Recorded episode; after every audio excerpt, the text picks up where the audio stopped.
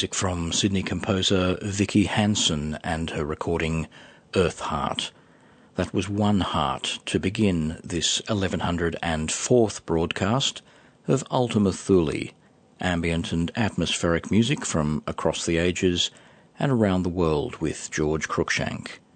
Coming to you from Sydney, Australia and the studios of Ultima Thule Ambient Media, heard in Canberra on Artsound FM 92.7, in Adelaide on 5MBS 99.9, in Sydney on Fine Music Digital, in Rock Hill, South Carolina on WYTX 98.5, and elsewhere across the United States via the PRX network, and across Australia via the Community Radio Network. Continuing now, this is new music from Al Dewar and Andy Mitron. Surrounding Sky, the name of the album.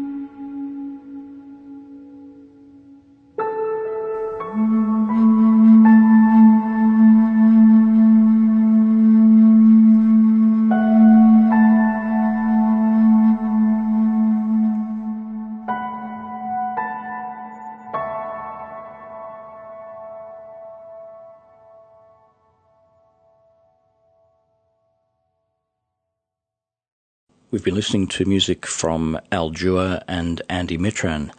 Surrounding Sky is the name of their new album, which we heard in its entirety. Some of the tracks included The World Beyond, Back to the Heart, Levels of Peace, and Regeneration. I'm George Cruikshank, and you're listening to the 1104th broadcast of Ultima Thule a weekly program of ambient and atmospheric music from across the ages and around the world, coming to you from Sydney, Australia, and the studios of Ultima Thule Ambient Media. Heard in Sydney on Fine Music Digital, in Adelaide on 5MBS FM 99.9, in Canberra on Artsound FM 92.7, across the continent via the Community Radio Network, in Rock Hill, South Carolina on WYTX 98.5 and on other stations across the United States on the PRX network and around the planet via streaming audio and podcast. For more information about the show, go to our website where you'll find our detailed playlists. ultimathule.info is the place to go. You can also hear all of our programs back to the beginning of 2012 at mixcloud.com forward slash Ultima Thule, where you can stream those shows in high quality streaming audio anytime, anywhere. John Shapiro will be here next week, and as usual, I'll return in a fortnight to take us out. Music from Vicky Hansen again, Sydney composer, from her recording Earthly Garden this time. This is The Gift, Frankincense.